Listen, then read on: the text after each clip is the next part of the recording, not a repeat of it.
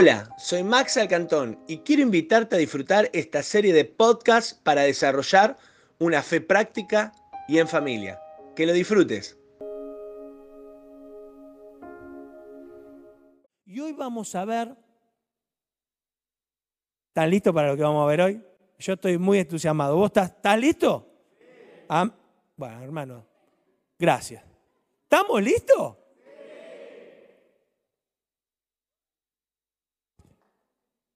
Padre, ayúdame. ¿Estamos listos? Amén, gloria a Dios. Si vos no estás entusiasmado, Dios no se derrama en tu vida. Es vos tenés que estar power, hermano. Como cuando vas a la cancha, que vas a ver a tu equipo favorito, pero mucho más. Mucho más.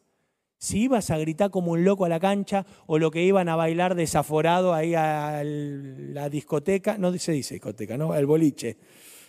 Al boliche, ¿cómo no vas a meter las mismas ganas para el Señor? Amén. Hoy vamos a ver, hablar sobre el bautismo.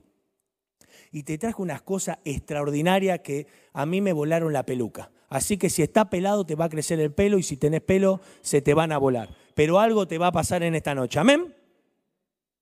Amén. Bueno. En el bautismo encontramos muchos principios espirituales sobre la vida de Jesús que van a transformar nuestra vida. Y mira lo que dice Lucas 3:16. Lo vamos a tener en pantalla. En la versión NBI lo voy a leer. Dice, yo los bautizo a ustedes con agua, les respondió Juan a todos. Pero está por llegar uno más poderoso que yo, a quien ni siquiera merezco desatarle la correa de sus sandalias. Él los bautizará, decí conmigo, con el Espíritu Santo y con fuego. Vamos a empezar por la definición. ¿Qué es el bautismo? Según Romanos, el bautismo es la sepultura de nuestra vida en Cristo. Cuando yo soy bautizado, mi vida es sepultada, le doy muerte a mi vieja naturaleza para salir revestido de la gloria de Dios. ¡Qué poderoso! No es que yo me meto en el agua, no es que me voy a dar un bañito. Pablo dice, el bautismo no es la limpieza del cuerpo, es la vida de Cristo vistiéndonos de gloria. Ahora, el bautismo es una palabra que utilizaban los herreros. En la herrería, cuando el herrero estaba forjando una espada, ¿qué tenía que hacer? Bautizarla. ¿Y qué era bautizarla? Sumergir la espada en un aceite. Y cuando la sumergía en el aceite, el acero, el filo de esa espada, quedaba templado, quedaba fortalecido, ya no se podía romper, porque si esa espada no era bautizada, corría el riesgo que en la batalla se rompa y te maten. Es decir, que cuando vos sos bautizado, tu vida es fortalecida, tu vida es revestida del poder y la fuerza del Señor. Por eso ahora vos salís al mundo y el mundo no te puede romper, el mundo no te puede quebrar, la muerte no te puede retener porque has sido revestido de la vida del Señor. Eso es ser bautizado. Que la vida poderosa del Señor fortalezca tu vida para que el mundo que te quiere quebrar no te ponga de rodillas, porque el único que nos ponemos de rodillas es el Señor. Si vos crees esa palabra, decí amén.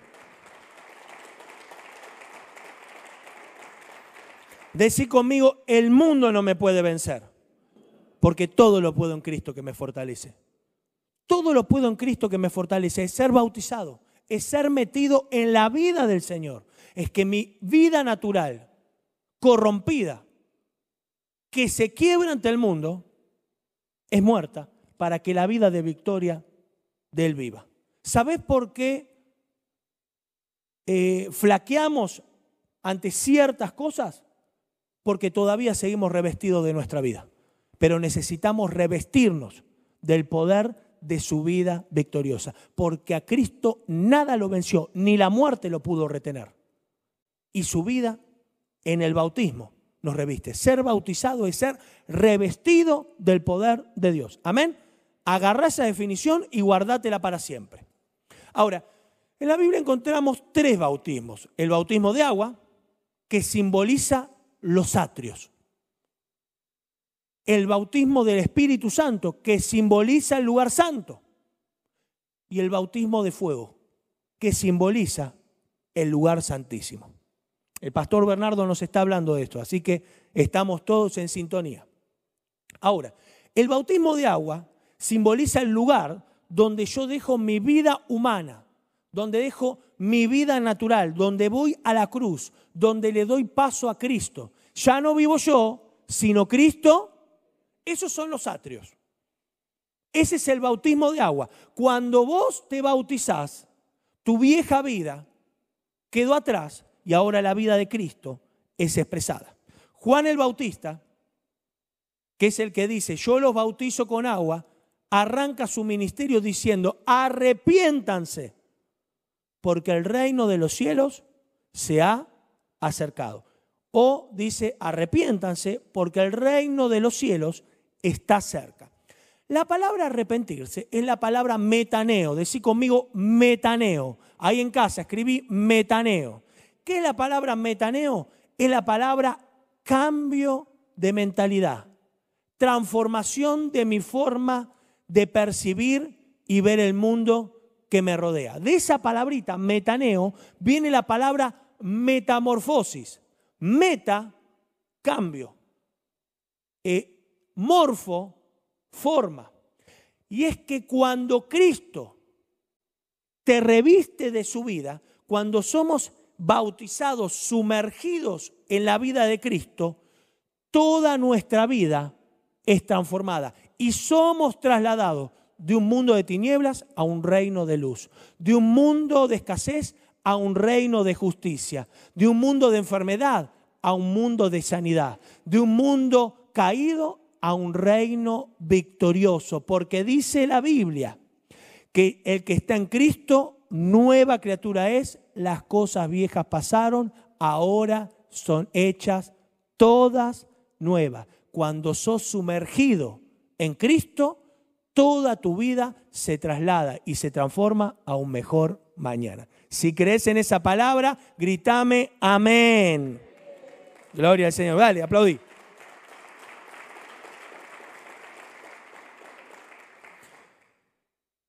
Ahora, para recibir las bendiciones de que seamos trasladados, metaneo, necesitamos cambiar nuestra manera de percibir el mundo. Vos no podés estar en el reino de los cielos percibiendo las cosas como las percibías antes.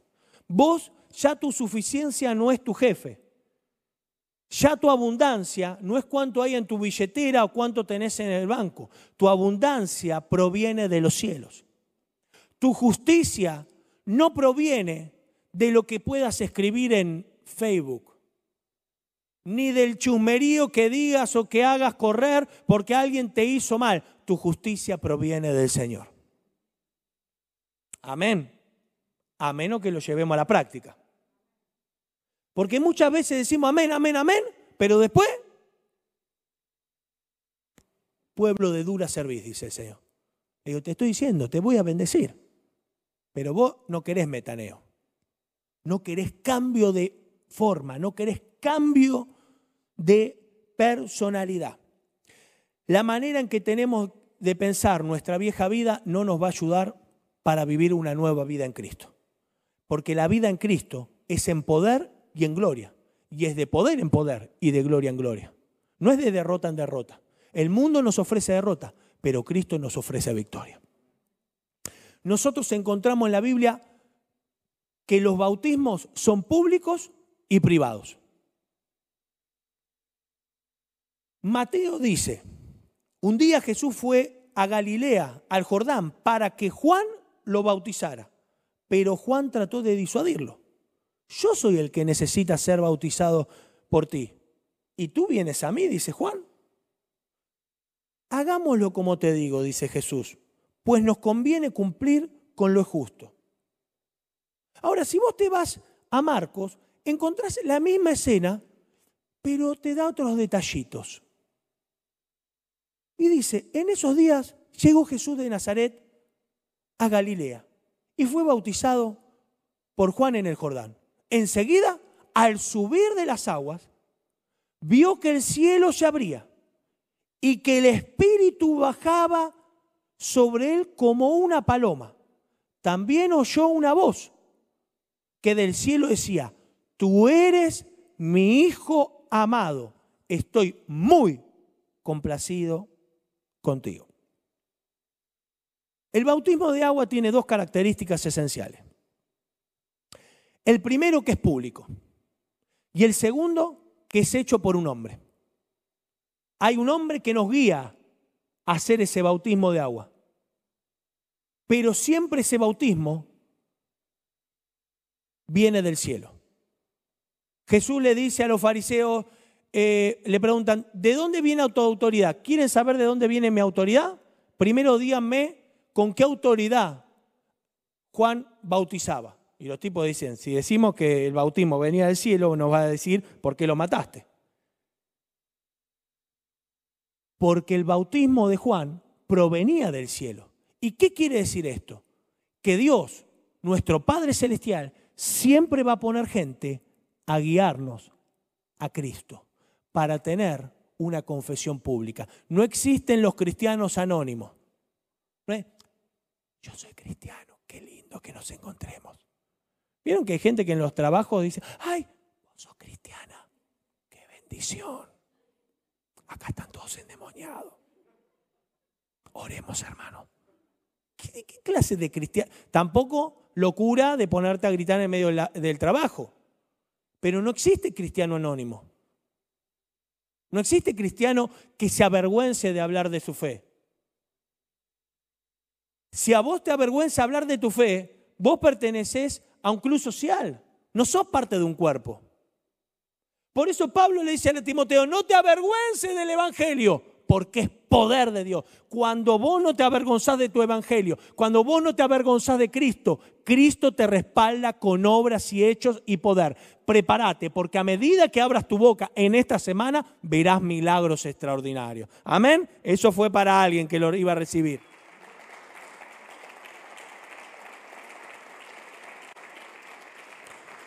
Jesús se bautizó públicamente, se bautizó con agua.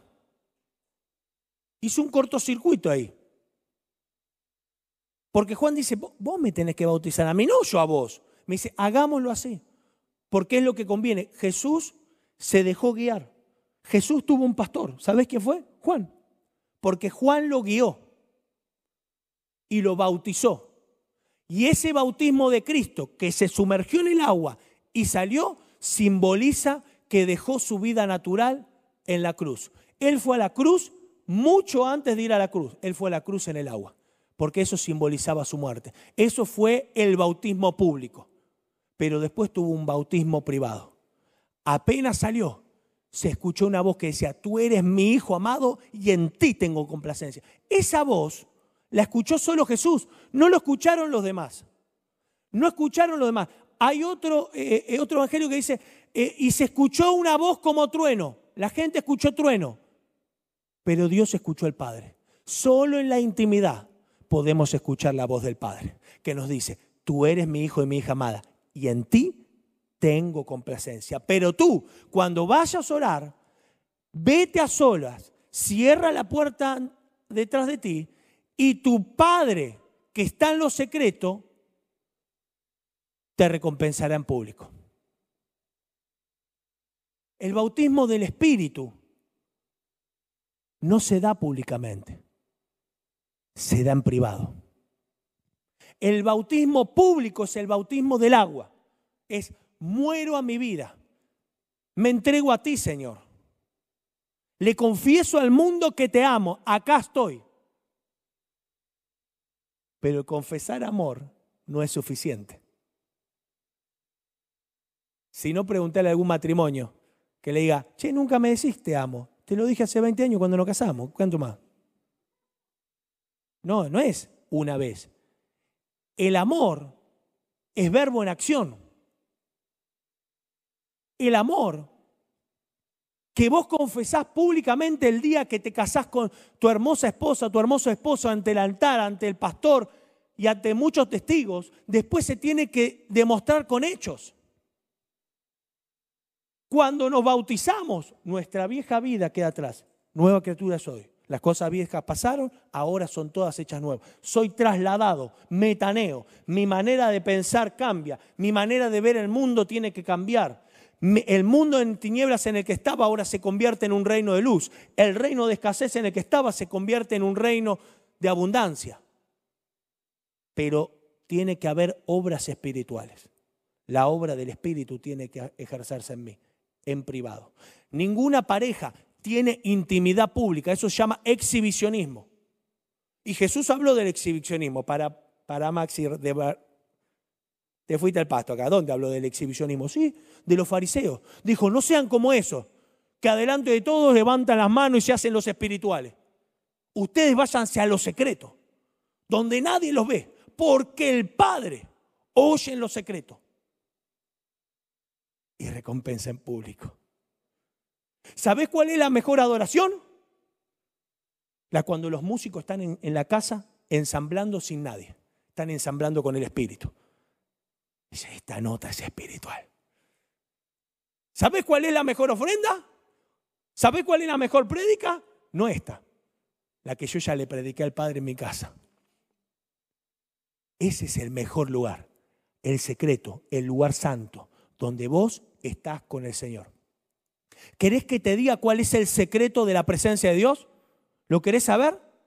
En casa lo quieren saber, poneme ¿Cuál es el secreto de la presencia de Dios? Pregúntame, ¿cuál es el secreto? El secreto es el secreto. Si no hay secreto, no hay presencia.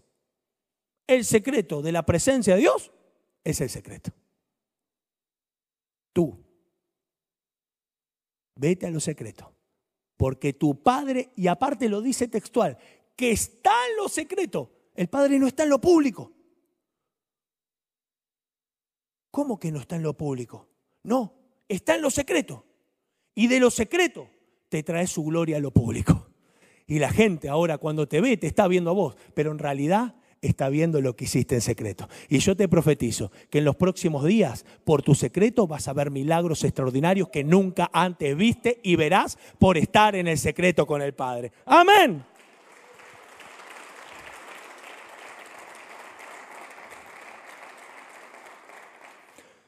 En el bautismo público somos guiados por el hombre.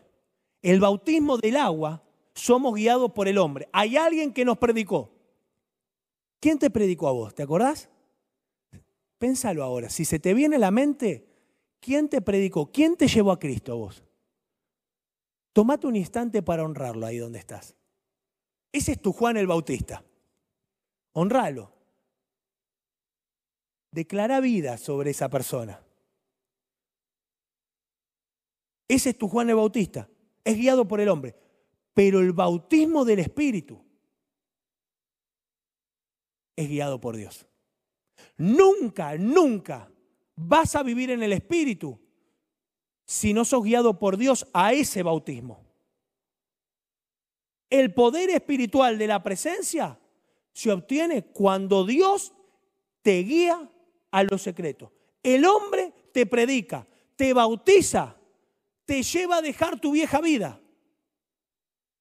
Pero el Espíritu es el que te guía a la intimidad de la presencia. Cuando Jesús fue bautizado por Juan el Bautista, inmediatamente escuchó una voz e inmediatamente dice Marcos que fue guiado al desierto por el Espíritu Santo. Y acá vamos a romper un par de mitos. El desierto no es obra de Satanás. Estoy viviendo un desierto terrible. No, estás haciendo las cosas mal, porque el desierto no es de Satanás, es del Espíritu Santo. Los desiertos no son de Satanás, los desiertos son del Espíritu Santo. Estoy pasando un desierto espiritual, estoy sufriendo mucho. Eso es otra cosa, no es un desierto. El desierto espiritual no es sinónimo de sufrimiento, el desierto espiritual es sinónimo de intimidad. Les hago una pregunta muy, muy difícil. ¿Qué hay en un desierto? En un desierto no hay nada. Porque en el desierto de la intimidad tuya con Dios no tiene que haber nada. Solo Él y vos tienen que estar en ese lugar. En la presencia no tiene que haber problema, no tiene que haber enojo, no tiene que haber nada. Sos vos y Él en una cita privada. El desierto espiritual es donde el espíritu te guía. No es algo que no es agendable. No es decir, bueno, me voy al desierto, vuelvo en un rato. No. Es el espíritu que te incomoda y que te dice, te estoy esperando en lo secreto. Es que juega Boca y Rive, pastor. Y hoy juega Rive contra Mineiro, así que después me voy al secreto. No. El espíritu te incomoda. El espíritu te dice, vení, quiero estar a solas con vos. Quiero enseñarte algo que ojo no vio, ni oído yo, y que tengo reservado solo para los que vienen al secreto. Hay cosas para el secreto para tu vida. Pase la banda.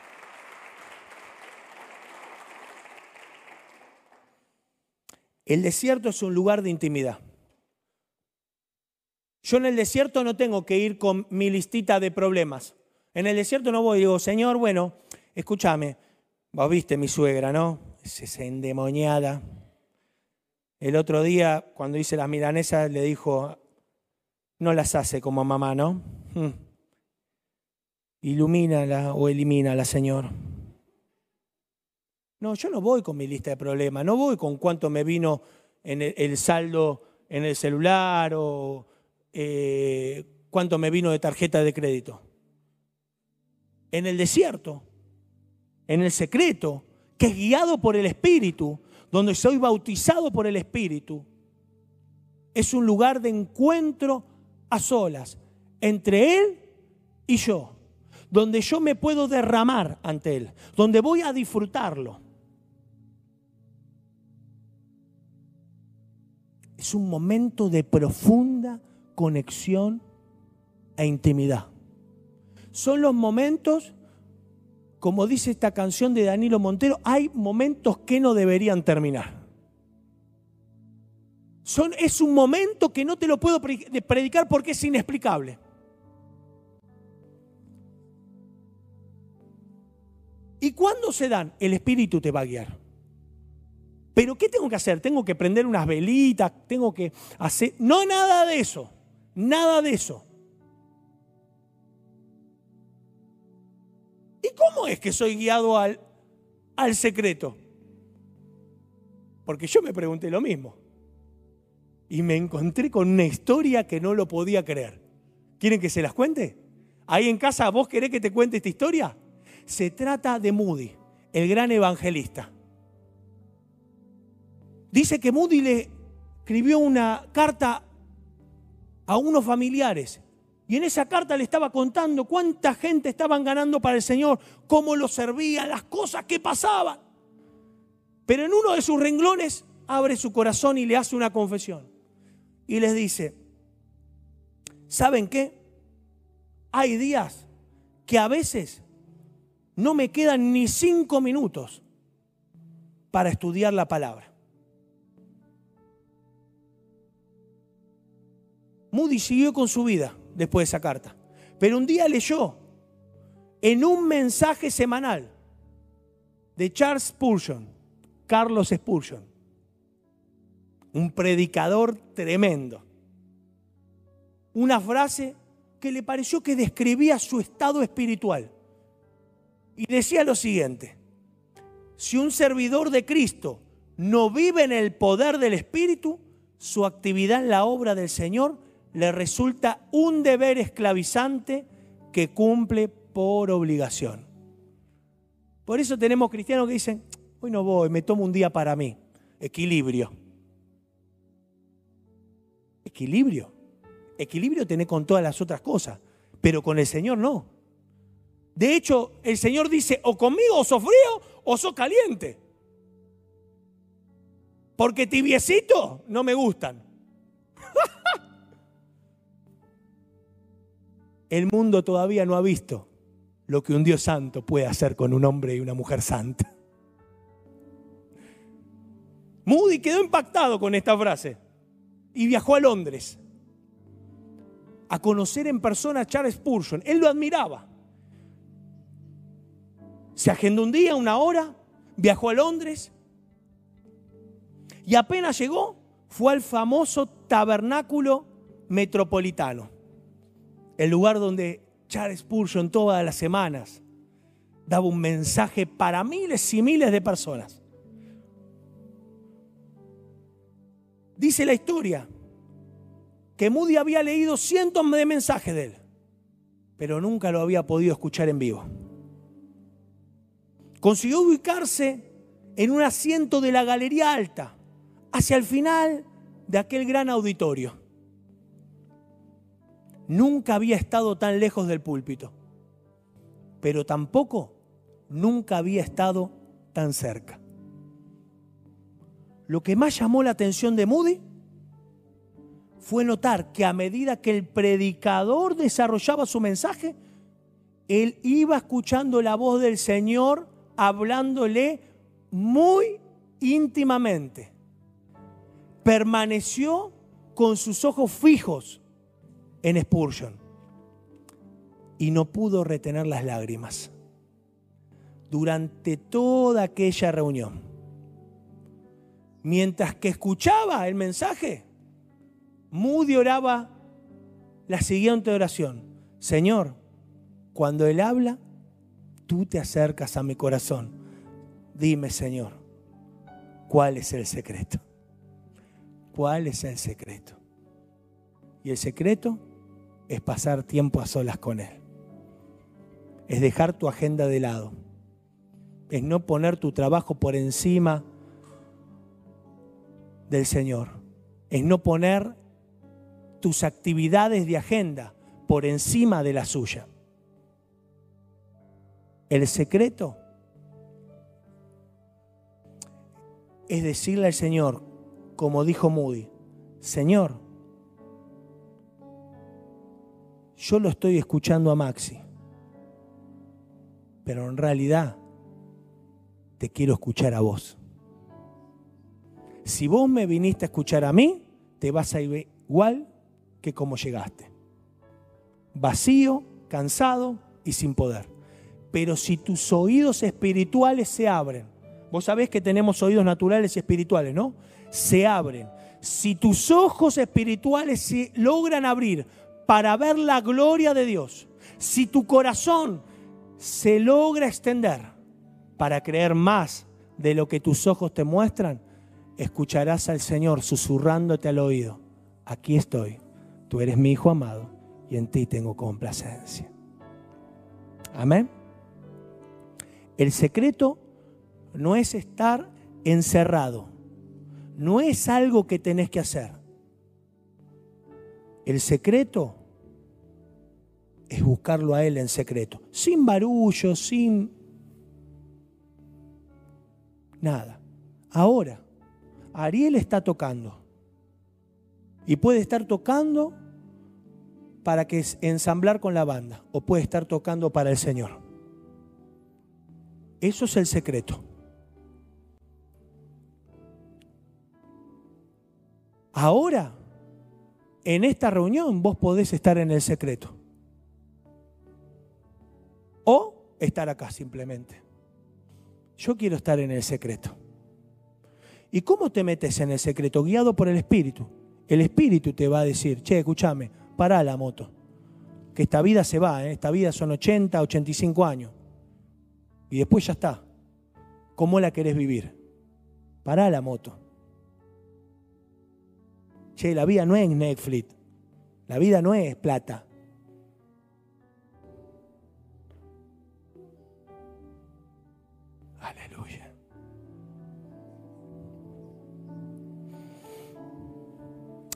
El bautismo del Espíritu te lleva directamente al bautismo de fuego.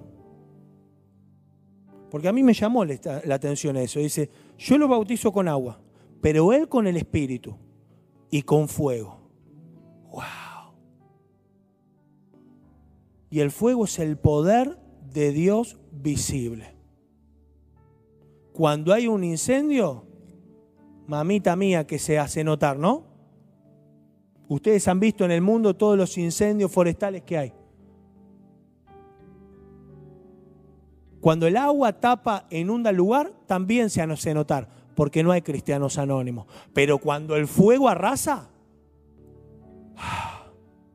se ve con todo.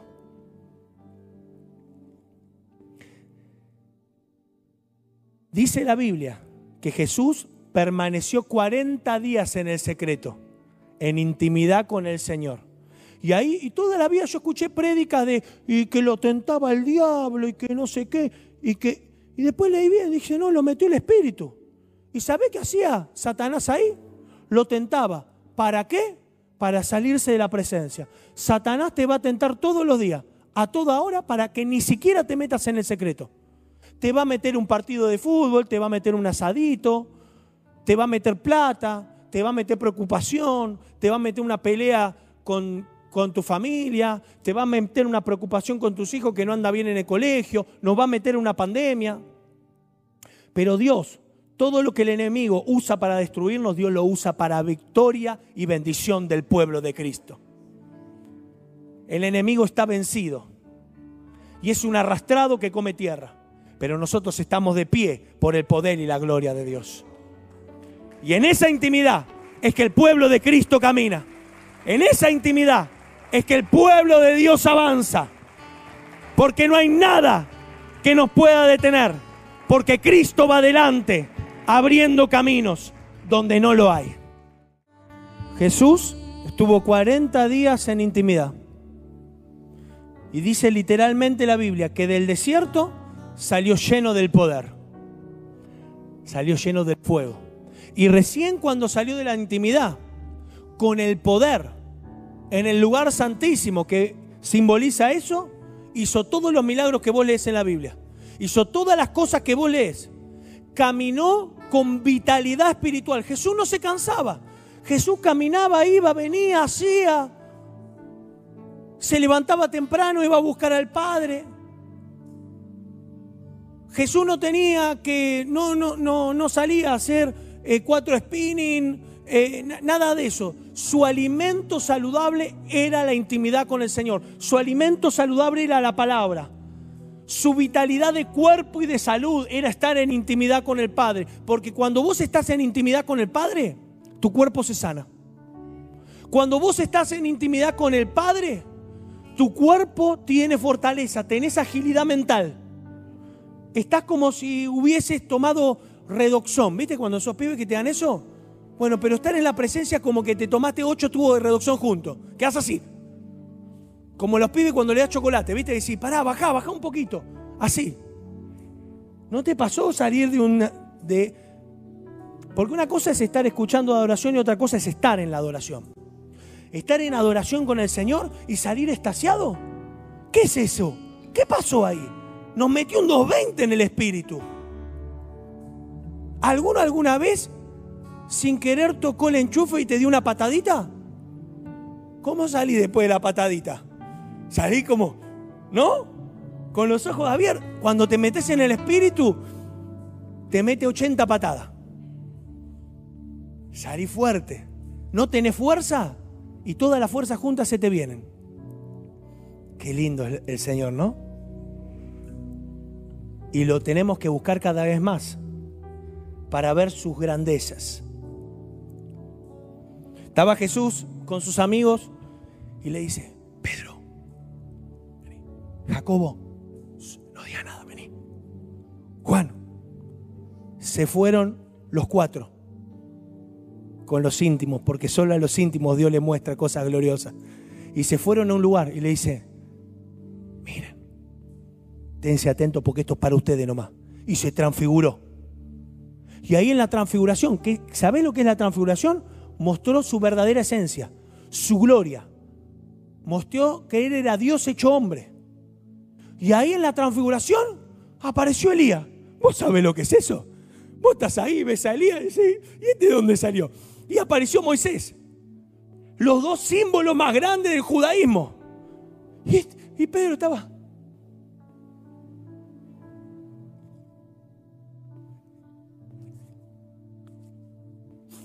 ¿Estamos bien?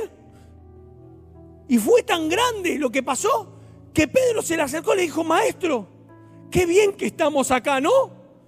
¿Qué te parece si hacemos una carpita? Porque cuando estás en la presencia no te quieres ir. Y de repente dice que vino una nube. Y los envolvió y se asustaron. Y dicen, ay, ¿qué pasó acá? Y escucharon una voz que dijo, este es mi hijo, mi escogido. Escúchenlo. La primera vez escuchó solo Jesús la voz pero la segunda vez la escucharon todos. Porque cuando el poder de Dios te envuelve, cuando sos bautizado por el fuego, todo el mundo va a escuchar la voz de Dios a través de tu vida. Cuando vos hables, lenguas de fuego saldrán. Cuando vos camines, el Espíritu Santo se va a mover. Cuando vos vayas a orar, la gente se va a sanar. Cuando entres a un lugar, la prosperidad te va a cambiar. Porque has estado en la intimidad y ahora el poder te acompaña donde vas. Amén.